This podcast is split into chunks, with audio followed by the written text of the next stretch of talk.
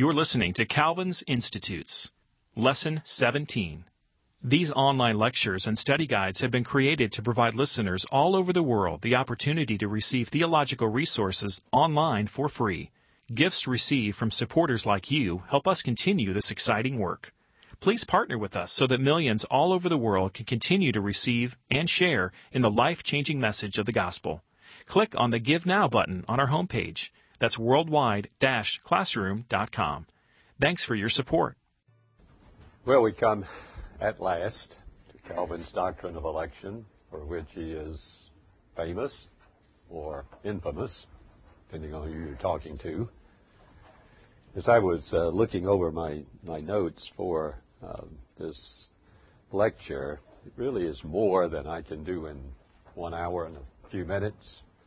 But I think we'll take our time on this one because even if we need to go into um, next class, uh, we need to um, spend uh, some time with this because it's often misunderstood, and at least we want to have Calvin's view of it, exactly what Calvin taught. Uh, then we can make up our own minds as to whether he's right or not. So we'll be a bit relaxed and take our time uh, on this topic. Um, the next topic, which is resurrection, Calvin's eschatology, uh, we can cover fairly quickly. Calvin is famous for his treatment of election, but uh, not so famous for his treatment of eschatology. Not that it's unimportant, but um, well, we'll see uh, when we get to it uh, what uh, needs to be said about that topic. But a good a good bit needs to be said about this topic. So, with that uh, word of um, introduction, uh, let's turn to prayer, using again a prayer from Calvin and an appropriate prayer for this subject that we're going to be talking about today and next time. Let us pray. Grant, Almighty God, that as thou hast been pleased to adopt us once for all as thy people, for this end, that we might be engrafted, as it were, into the body of thy Son, and so be made conformable to our head. O grant that through our whole life we may strive to seal in our hearts the faith of our election, that we may be the more stimulated to render thee true obedience, and that thy glory may also be made known through us. And those others also whom thou hast chosen together with us may we labor to bring with us, that we may with one accord celebrate thee as the author of our salvation, and so ascribe to thee the glory of thy goodness, and having cast away and renounced all confidence in our own virtue, we may be led to Christ as the only fountain of thy election in whom also is set before us the certainty of our salvation through thy gospel, until we shall at length be gathered with him into that eternal glory which he has procured for us by his own blood. Amen. I was reading a novel recently, and I came across this sentence. Character in this novel said, I was like a lost soul in a Calvinist world damned before birth for no fault of my own, but nonetheless contemptible to the suspicious company of the elect. You can find statements like that in popular writings uh, frequently because Calvinism is identified with election and not only identified with election, but identified with a very um, twisted view of election, as we find in this quotation.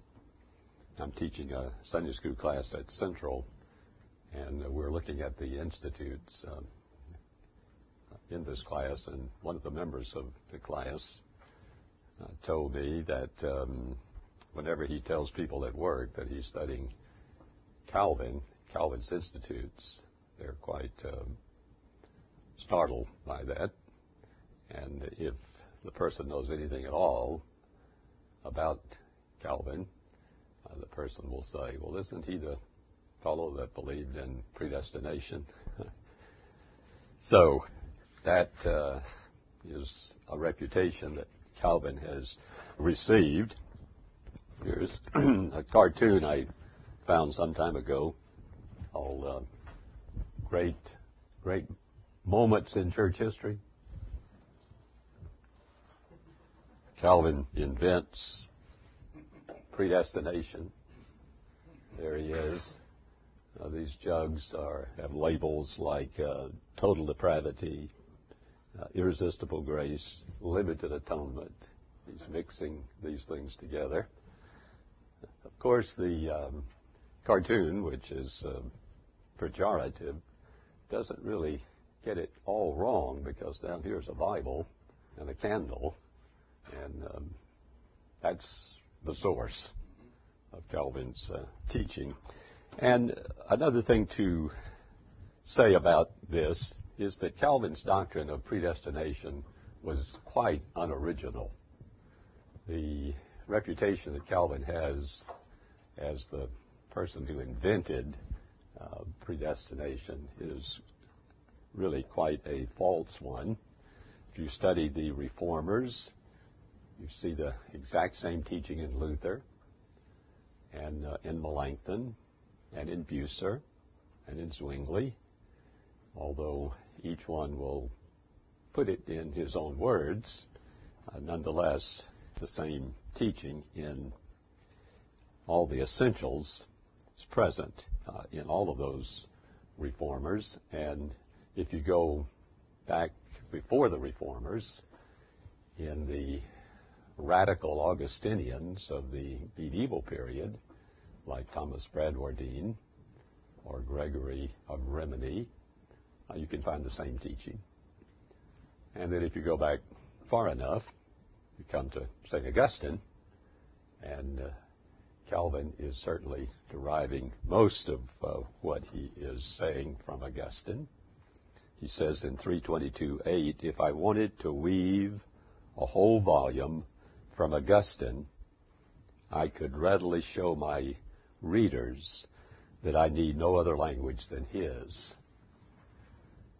In the 19th century, Charles Hodge was teaching and writing at Princeton. He preferred to use Augustinianism to Calvinism because he felt Calvinism, the word was so misused and misunderstood that uh, he would call the system of theology that he was presenting, which indeed was Calvinism, Augustinianism, because it comes originally, as far as post biblical authors are concerned, from St. Augustine, but St. Augustine got his teaching uh, from the Bible, from Scripture, and uh, that's what Calvin maintains. He says, Let us imagine that these fathers are silent.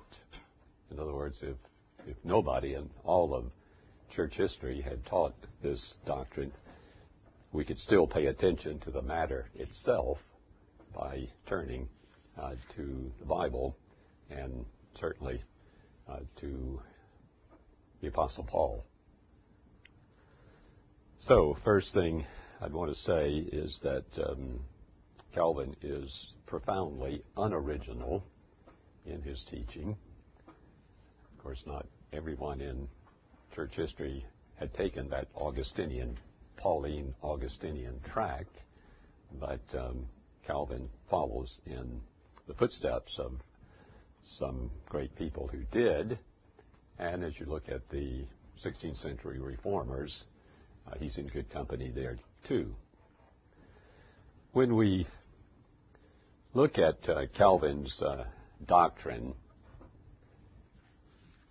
we realize that it was already present in 1536. So it's not something he adds as he makes the revisions to his institutes, which really, we have seen, are not so much revisions as enlargements. But by 1559, the doctrine has a much more uh, developed uh, place, much fuller statement. Calvin wrote his commentary on Romans in 1540. So that comes after the first two editions of the Institutes, 1536 and 1559, and you could you can imagine how careful exegetical study of Romans is going to give uh, further insight uh, to Calvin on this teaching. And then through his uh, career as a reformer in Geneva, he entered into a number of uh, controversies with uh, people uh, related to this doctrine. Controversy with Bolsec, controversy with Pighius, and some others as well. And in that polemical situation where Calvin is being forced to answer attacks on the doctrine of election, uh, he develops his thought uh, further uh, in those ways as well. So the the doctrine of um, Calvin is present 1536, but much more developed and much fuller in 1556. Another uh, point we need to make is the surprising location of the doctrine. And I've kind of um, anticipated this from time to time by saying Calvin could have treated election here, Book 1, could have treated it in Book 2, but he treats it in Book 3 and toward the end of Book 3. It's not in Book 1. Book 1 is the knowledge of God, the Creator, the way that election could have functioned in Book 1 would have been like this.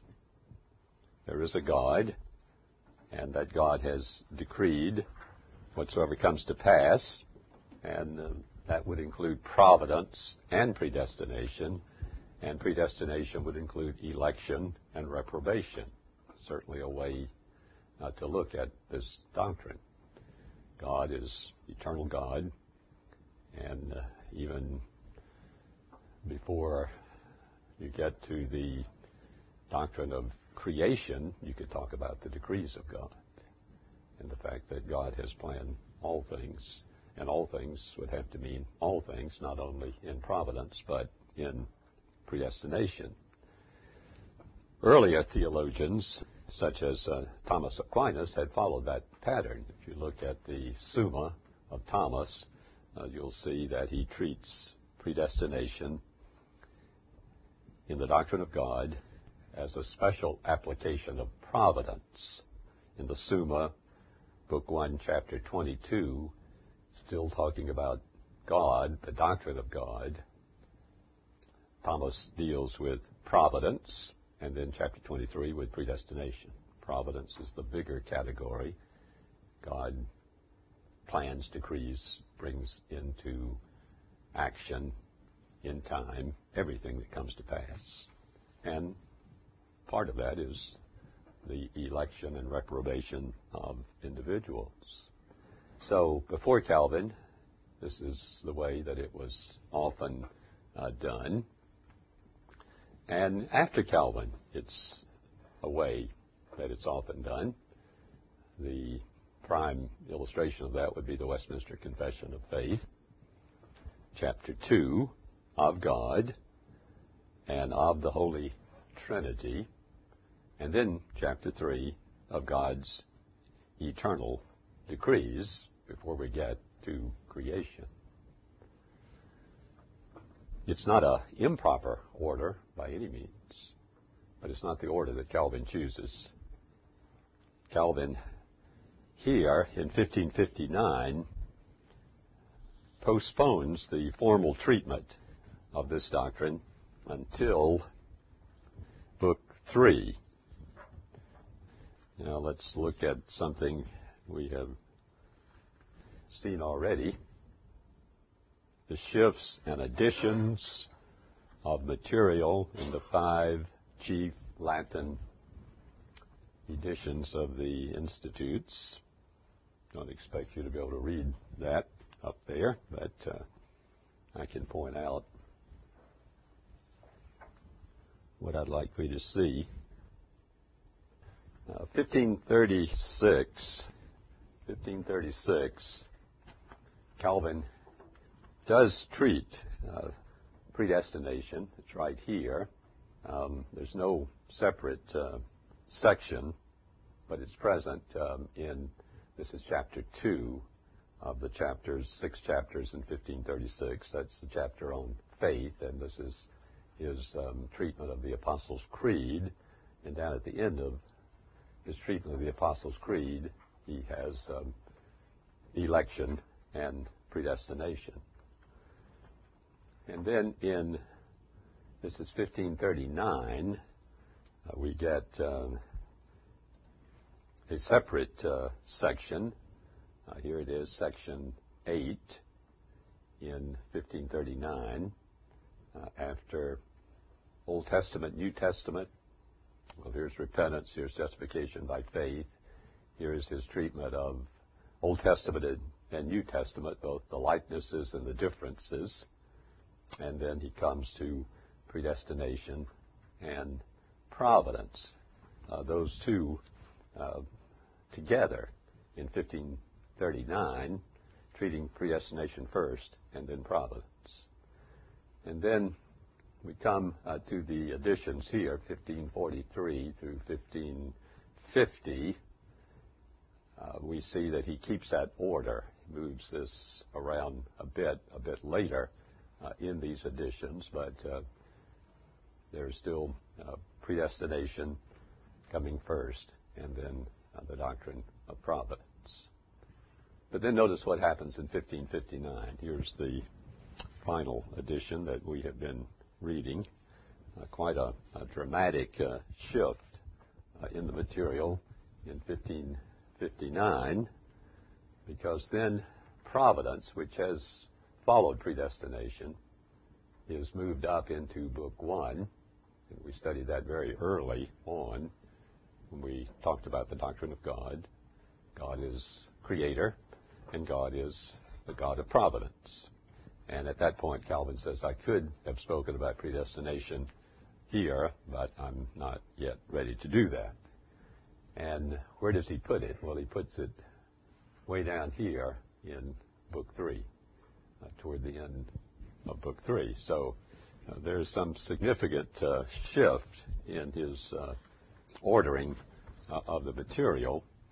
And uh, Calvin has told us, as you recall, that um, he was not satisfied with his order, his arrangement, until 1559. He was very concerned about that. And it was not until 1559 that he felt uh, that he got it uh, right. So, where does it show up? It shows up in soteriology, not in theology proper. It shows up in soteriology, the way in which we receive the grace of Christ. Think back to um, Book 3 Holy Spirit, faith, repentance, justification, prayer, and uh, just before eschatology comes election. Calvin, I think, um, is very aware of what he's doing here. It's not just a place to put this doctrine because he has to treat it uh, some place, but uh, he puts it under salvation within the context of the Christian life. Remember the last part of justification was the freedom of the Christian. And then from that he moves into prayer, and from prayer he moves into election, which at least gives us a hint that election in Calvin, this doctrine of election, Calvin intends for us to understand it within the context of the experience of the Christian life. It's really linked to Christian living. It's part of Christian living. And that's where we should put it, or can put it. Calvin is not going to say you can't talk about this doctrine in any other context, but in the institutes, this is where uh, he would like uh, for it to function. I had not been aware of what seems to be a very nice connection between prayer and election until reading through this material again this time. Remember 320, uh, book 3, chapter 20, true prayer. And uh, as we think about it, as we try to sum up what Calvin said in that long chapter, we could say something like this that prayer uh, cast away all thought of our own glory and worth and self assurance and in humility uh, gives glory completely to God. Because Calvin stresses humility, sincerity, all of those topics related to prayer. We can't be proud and boastful and pray at the same time. That's why we can kneel to pray, because it sets forth the fact that God is everything, and uh, everything we receive, we receive uh, from His good hand. Then you move into election, and it teaches the same thing the gratuitousness of God's grace and our total emptiness before Him. So there's not a real jolt going from prayer to election. Uh, unless you had read carefully through chapter 20 and just looked at the outline, you might think, well, these are two quite different topics, but uh, one relates um, to the other. So the the function then uh, in Calvin for the doctrine of election uh, is something we need to look at uh, now. Don't think we would want to say that predestination is the central dogma in Calvin. We really haven't found a, a central dogma. We found a lot of crucial doctrines. But uh, Calvin doesn't organize his theology around the decrees of God any more than he organizes his theology around the doctrine of the covenant, although both are essential and crucial to his understanding of theology. I like uh, the quotation uh, that I have um, put in the syllabus. It comes from Wendel's book on Calvin. He's quoting someone else. But I think it gets it right. Predestination is a long way from being the center of Calvinism, at least of Calvin's Calvinism. Much rather, it is the last consequence of faith in the grace of Christ in the presence of the enigmas of experience.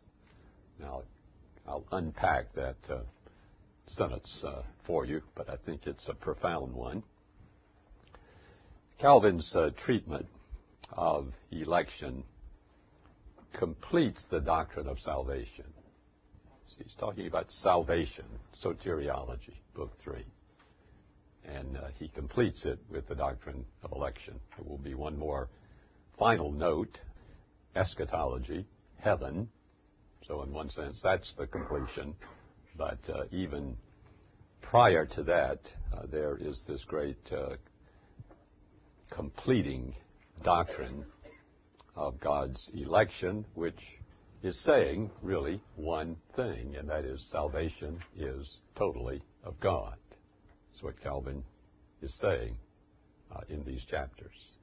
Salvation is totally of God. This is how he puts it at the beginning in 321:1. We shall never be clearly persuaded, as we ought to be, that our salvation flows from the wellspring of God's free mercy until we come to know his eternal election we don't know this doctrine, we're not going to have confidence that God has saved us freely by His mercy. There'll be the, the temptation to inject human effort and human desert uh, into the doctrine of salvation. I like the way uh, Warfield explains it in an article that he did on Calvin and the Reformation, Warfield said, when you teach free grace, absolutely free grace, and mean it, you are a predestinarian.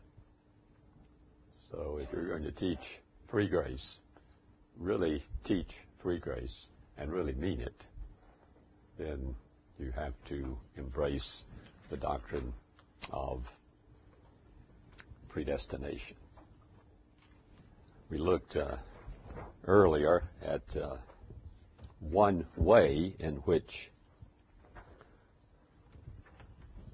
this doctrine can be taught, and that is to view it as part of the doctrine of God, the decrees of God, not an improper way, but um, it's not what Calvin chooses to do here. You might say here is an outline of a little chart of what Calvin does. He's talking about grace, which is soteriology, and an implication of grace is election, and an implication of election is reprobation. I'll explain what I mean by that um, either later today or next time. But context of grace, and uh, if you really teach free grace, Warfield said, and Calvin would agree, and really mean it, uh, then you are a predestinarian. So, complete salvation understood by faith is the next point we need to look at. In a writing on this topic, it's called On the Eternal Predestination of God, a, a separate uh, book uh, that Calvin wrote. So if you want more than you find in the Institute, you can turn to uh, Calvin's uh, treatise on the eternal predestination of God. And in that book, he says this election precedes faith as to its divine order, but is understood by faith. So, what is he, what is he saying there? Let's take the divine order. We have election, first.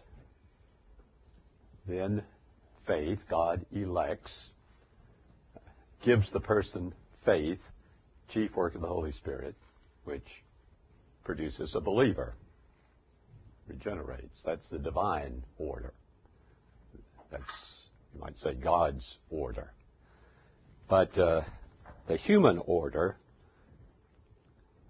works uh, the other way. There is the, the person, whether we want to call that person a believer at this point or not, um, may be debated. Certainly not until there is faith is the person a believer, but let's just say the potential believer.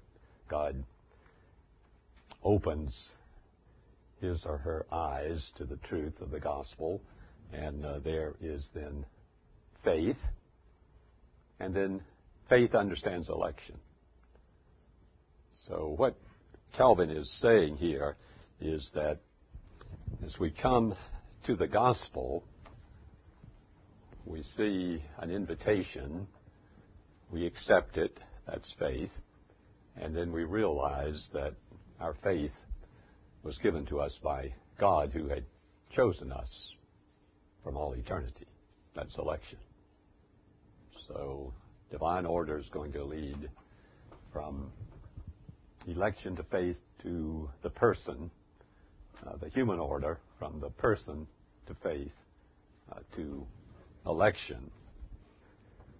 For us, therefore, faith is the only opening uh, into the doctrine of election. This is what Calvin says in his commentary on John 6:40. Take away faith, and election is mutilated. In other words, you can't just talk about election abstractly. Take away faith, and you've damaged, destroyed the doctrine of election because no one but the Christian can even speak of God's decrees. And then that person only because he knows himself or she knows herself as elect through faith in Christ. Now, all of that means that by putting this doctrine where Calvin puts it, it's moved outside the realm of debate, metaphysical thought, and debate as to its fairness, for instance, to the experience of the Christian. See, if you put it in Book One, and I think this is what Calvin was wrestling with, you put it in Book One, here is God. Before we even talk about God's creation, we have to talk about God's decrees. And part of the decrees of God would be the election of some and the reprobation of others. And that is going to produce a violent reaction on the part of some people who would say, well, that's not fair. That's wrong. If that is the kind of God you're talking about, I want to have nothing to do with the Calvinist God. And uh, normally that is the the kind of um, scenario that develops. But if the doctrine is put where Calvin puts it, it functions, you see, in a quite different way because it functions in the institutes to answer a very specific question, and that question is where did my faith come from? So it's the Christian who has access to this teaching.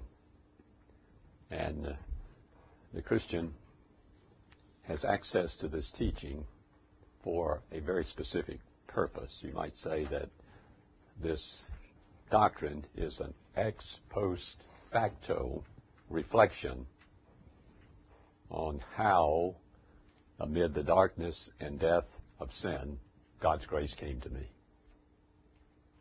Where did my faith come from?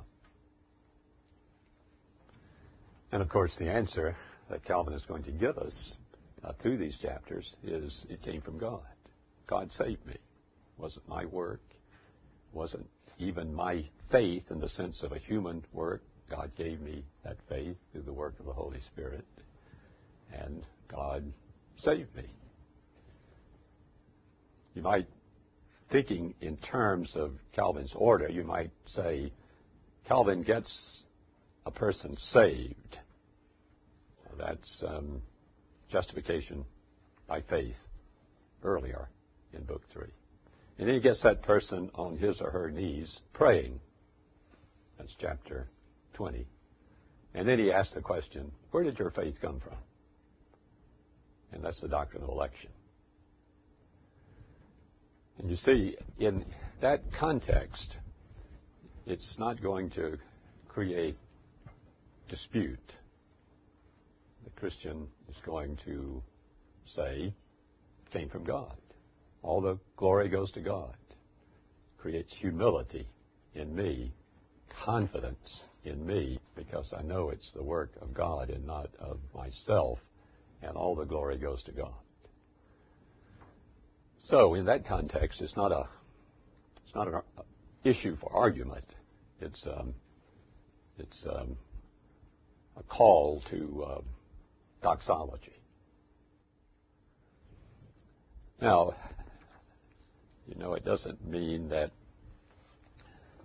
you can't teach the doctrine of election in various contexts. And I think it's a proper way to do it, as the Westminster Confession of Faith does, uh, to see it as part of the doctrine of God. Uh, you could also see it as part of Christology. We are elect in Christ. Big point Karl Barth makes, and I think there's some wisdom in what Barth does, although he evaporates part of biblical teaching. Or you could see it as Calvin does, in book three as part of salvation. But I think the point I'd want to make here is Calvin wanted to be sensitive pastorally to the people who were going to read the Institutes, and he felt this is the best place for these people at this time to come to grips with this teaching. And uh, that's a, a challenge uh, to us too, particularly to those of you who will become pastors, because it's not only important to preach truly what the Bible says, but to get it in an order, a sequence that will help people. And you don't have to preach everything every Sunday. Not a good idea anyway. know, preach one thing each Sunday and lead people along step by step. And uh, you might want to keep Calvin's um, order in mind here as you plan your preaching, which basically says, first Sunday, you preach in the church to which you're called. It's probably not a good idea to preach on election. Wait a bit and put it later.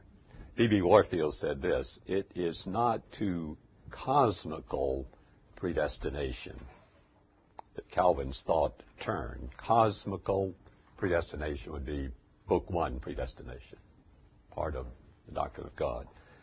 But, says Warfield, rather to that soteriological predestination on which, as a helpless sinner needing salvation from the free grace of God, he must rest. Now, another point here. It completes salvation. It's understood by faith. It answers the question, where did my faith come from? And it explains experience. Calvin approaches the doctrine when he finally gets to it and uh, introduces it, as you recall. He approaches it from the standpoint of a practical question, practical concern. It's a problem, you might say, occasioned by the preaching of the gospel. Gospel is preached. And what happens? Some people accept and some people don't. And how do you explain that? Why do some respond and others not? And this is how Calvin gets into this doctrine in 321.1. In actual fact, the covenant of life is not preached equally among all men. Not everybody in the world receives the gospel equally. Some people actually never hear it. Some people hear it every Sunday. So it's not preached equally among all people. And among those to whom it is preached, it does not gain the same acceptance, either constantly or in equal degree. So those that hear it every Sunday or often, some receive it, some don't. In this diversity, Calvin says, the wonderful depth of God's judgment is made known. We'll have to look at that last sentence in more detail, but you see, Calvin says in the in the context of, of experience, human experience, uh, this is what happens. Some hear, some don't. Those who hear, some receive, some don't. And Calvin's, you might say, solution to that is the doctrine of election. You know, the Arminian solution really doesn't succeed. The Calvinist solution is a difficult one in some ways. We think biblical, but still difficult.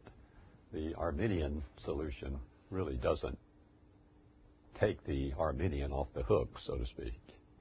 The Arminian would say what? The Arminian would say God has given grace to everyone.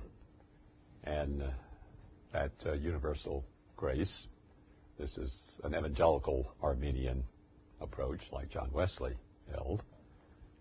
God gives grace to all, universal grace, and uh, that enables everyone, anyone, to accept, but uh, that person also has the ability to refuse. So the evangelical Arminian doesn't teach salvation by works. We're dead in sins and there's nothing we can do unless we receive the grace of God, but everyone receives the grace of God to enable that person to make a response. But does that really help when you think about it? Because so much of the world doesn't hear the gospel, and uh, even though there is that universal grace given, it doesn't seem to be able to come to fruition because the person doesn't know what to do with it. So I can't see that the Arminian solution uh, answers uh, the problem. It's a problem whether a person is an Arminian or a Calvinist. Okay, let's uh, get into a description of the doctrine. We've seen where Calvin puts it and uh, its function and um, how he introduces it, but um, we need to uh, to look at it um, now in some detail. The doctrine, God's election, and reprobation can be understood and described uh, with three words. I haven't put those words in the syllabus, but you can add those, and I'll follow generally the outline here. But absolute is one word that we want to uh, focus on. Particular is another word. And it's hard to know what third word to use because I want to talk about double predestination. So we'll use double. It's not a word that Calvin used. He talks about election and reprobation. But just trying to get three words to sum it up, uh, we'll use absolute, particular, and double. Absolute is a word uh, that we find uh, continually in Calvin. Just give you a couple of illustrations of this. 321.5. God adopts some to hope of life and sentences others to eternal death. Absolute statement. God adopts some to life and sentences others to death.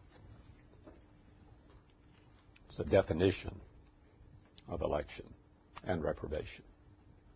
In that same uh, section, 321.5, he talks about God's eternal decree by which he compacted with himself what he willed to become of each man.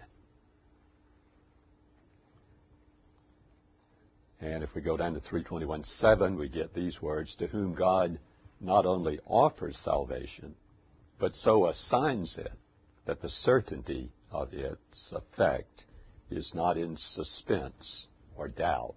And you could add a lot more uh, sentences uh, to those that I have just uh, read. Election, God is the author, and it is an eternal decree, and it focuses on the individual God's eternal decree by which he compacted with himself what he willed to become of each man. So God, in his eternal decree, has decreed the destiny of each person. If you look uh, into this topic in, in some detail, and you'll find this more in the sermons than in the institutes. you'll see that Calvin often talks about a double election. And um, we need to understand what he, he means this. He, by this, uh, he does um, refer to it in the Institutes too, in 321 6, a second, more limited degree of election. So, what is that all about? A double election, a second, more limited degree of election. Now, you'll find an explanation of this um, in his sermon on Deuteronomy 10, 15 through 17, when he's talking about the, the national election of Israel. God elects the nation of Israel. God joined all Israel to his family. As Calvin says, inferior members until they cut themselves off. So there is a kind of general election. That's Israel. But those who are part of that election are not eternally saved necessarily because they can cut themselves off. 321.7, a kind of middle way, Calvin says, between the rejection of mankind and the election of a small number of the godly. So you have all people, then you have this particular type of election of Israel, and then you have another kind of election of the godly. By the way, Calvin does use small number here. He's sometimes criticized for teaching that God has elected just a few and the vast majority of the human race goes to hell.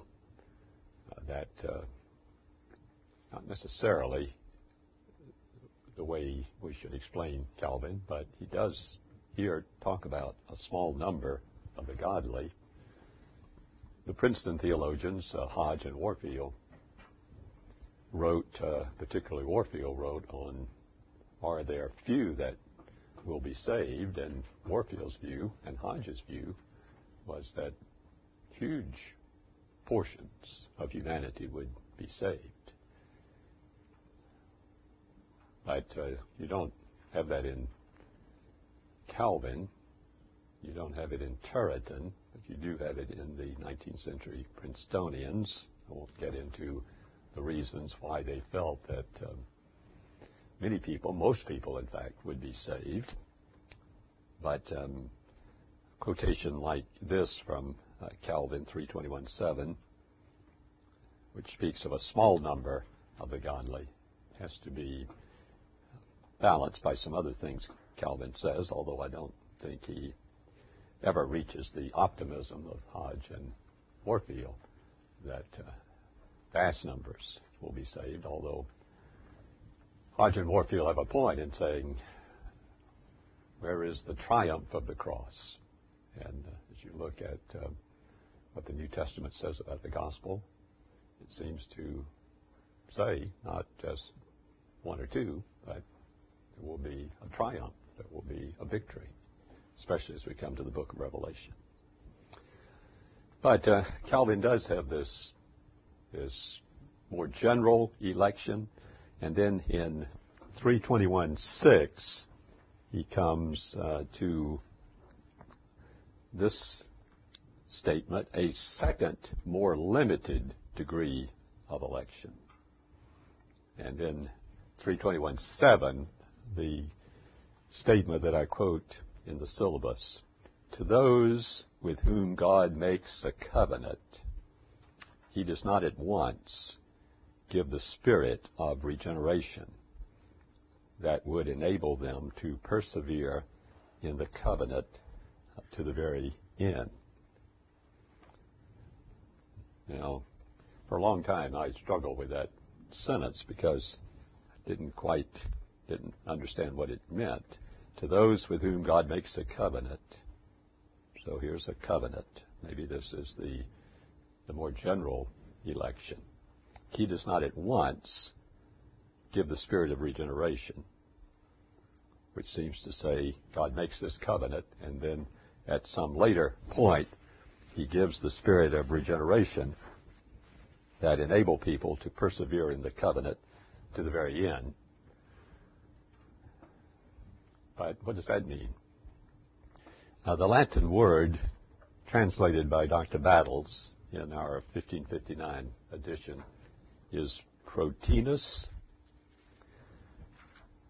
Battles says it means at once, but Anthony Hoekema, in his Covenant of Grace in Calvin's teaching, argues that the word should be translated invariably.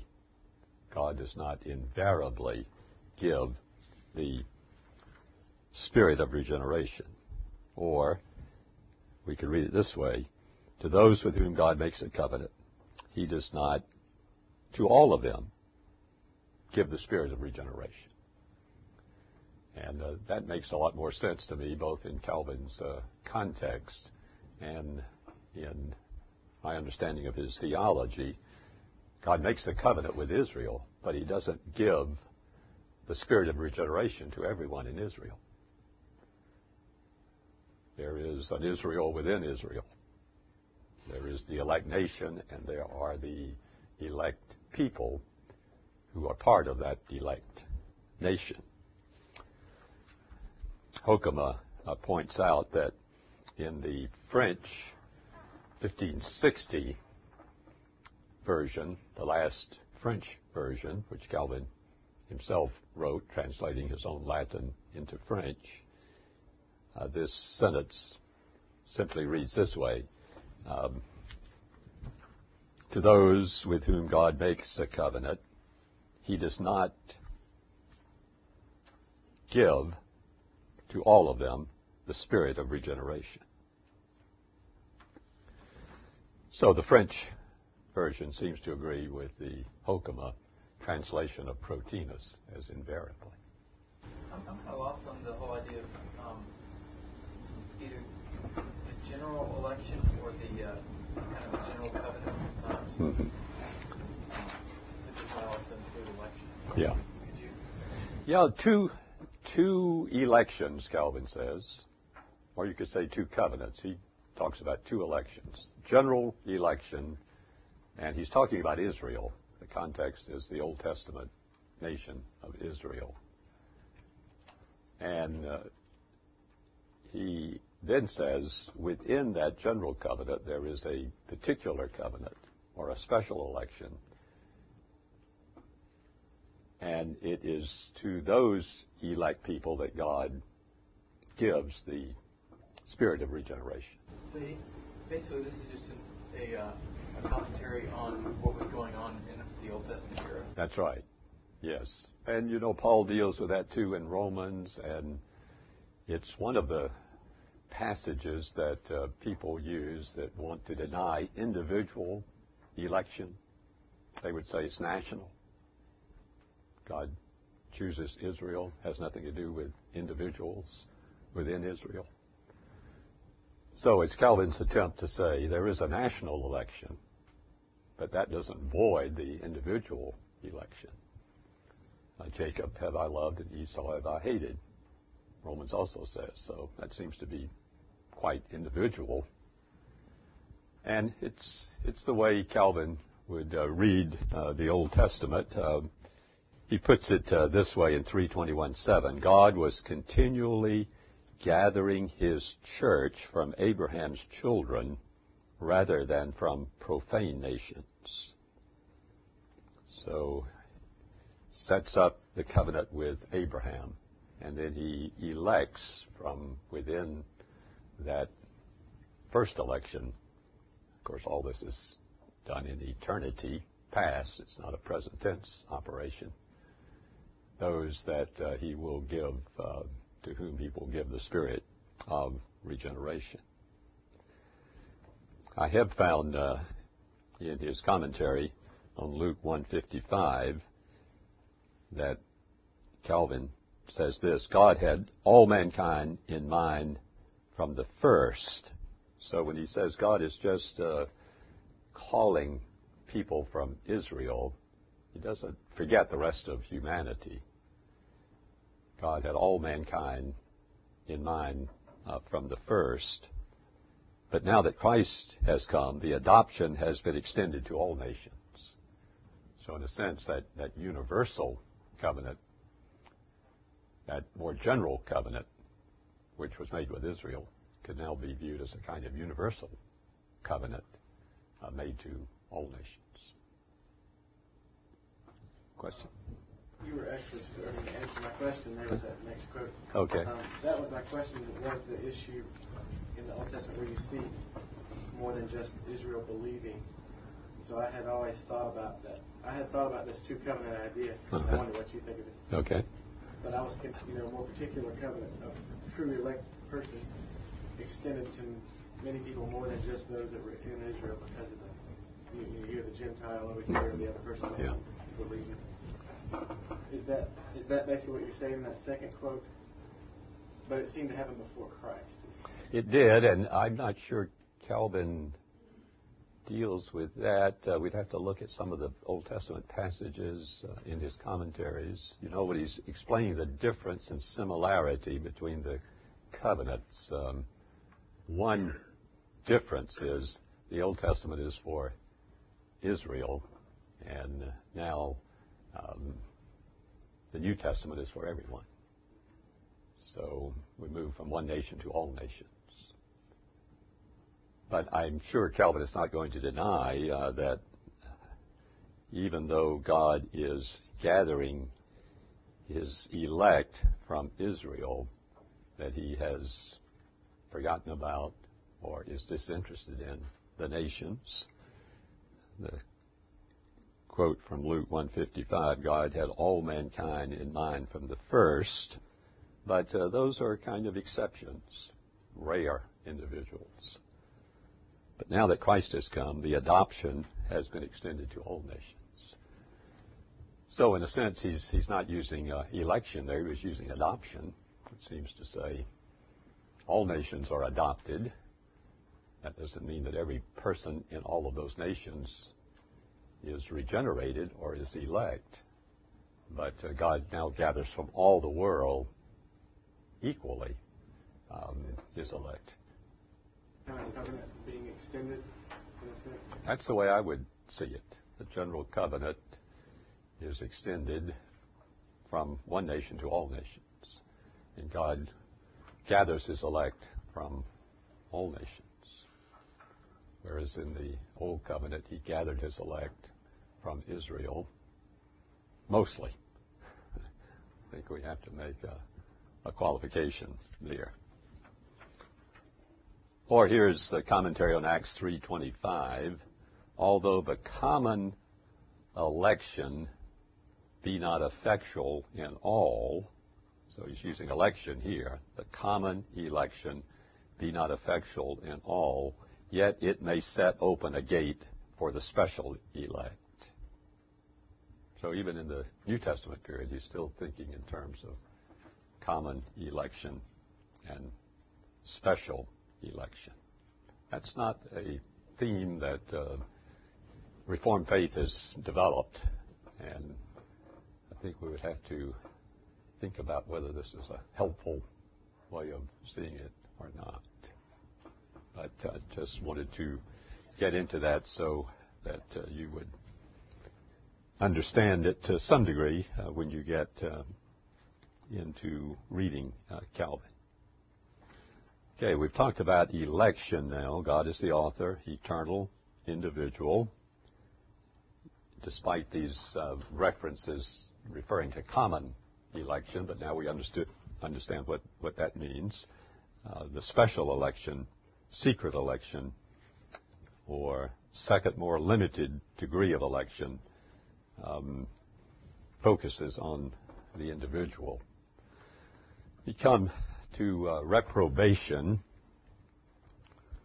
and we'll probably uh, end it uh, with this today, maybe a little further. As I said um, already, uh, Calvin defines election and reprobation as that decree by which God compacts within himself, I think he means there there's no extraneous external compulsion. This is God's own decision, not uh, affected by anything but God's will. He compacts within himself what will happen to each person. Well, we could call that double predestination. Not Calvin's term. I think the first person to use that, uh, the idea of double predestination, was Isidore of Seville, medieval um, theologian who stood in that Augustinian tradition, that full Augustinian tradition. So, 321.5, God adopts some to hope of life and sentences others to eternal death. God's eternal decree by which he compacted within himself what he will to become of each person. 321.7, God once established by his eternal and unchangeable plan those whom he long before determined once for all to receive into salvation, and those whom, on the other hand, he would devote to destruction. So I don't think you can deny that Calvin holds to double predestination, even though he doesn't use that term. He he doesn't just talk about predestination, election to salvation, and ignore the rest. That would be single predestination. Nor does he always, although he can do this, say God elects some and passes over the others. Preterition. He will use that language, but he will also use language like in these quotations that I have just given, which emphasize God's positive decree, both in terms of the elect and the dam. Now, that poses some, some huge problems. And uh, one thing uh, we need to say is that Calvin, when he says this, he says it uh, again and again in 323.7, we get it again. It's that context in which he says the decree is dreadful indeed. Sometimes translated awful indeed. But I think we need to understand what it, it means there. The, the Latin word is the word that looks like horrible. The decree is horrible indeed. But when Calvin uses that Latin word horrible, 323.7, uh, he doesn't mean by it we generally mean by the word horrible. It's not a, an accusation of God. Uh, Battles translates it dreadful, and uh, that's probably as good as we can do. Awesome would be another possibility. So Calvin certainly doesn't draw back from saying what he thinks he has to say based on his understanding of Scripture, but uh, he he doesn't rejoice in it certainly, and he he feels the the force of what he's saying. It's an awesome, a dreadful thing to think of the reprobation of people. Now, one thing I want to say about this, and I'm not going to say it today. I think we'll stop here. So I'll be able to start with um, cause and ground next time. Cause and ground of election and reprobation. Uh, we've looked at definitions of election and reprobation. And um, in reprobation, we have God is the author, it's eternal, it's individual. Just as we had for election. God is the author, it's eternal, it's individual. But a big question is this Does Calvin give equal ultimacy to both election and reprobation? In other words, as we finish this study next time, we want to answer that question. Do these things hang perfectly balanced? You know, like a mobile that you get uh, for your child's crib and everything is balanced. Just, all something on this side, something on that side. Same. Is it that these two doctrines are equally ultimate? That's one question. Second, are these two doctrines equally balanced? That's another question. So I won't uh, answer those as yet, but uh, we'll spend uh, some more time uh, next week looking at uh, cause and ground and then the goal of election and reprobation, some objections to predestination, uses, how do we use this doctrine? What is, what is its use for us in our spiritual lives and in our preaching? And then finally, a critique. Is Calvin right or wrong? For the point, we'll have to think about. Okay, see you uh, next Tuesday. You're listening to Calvin's Institutes, Lesson 16.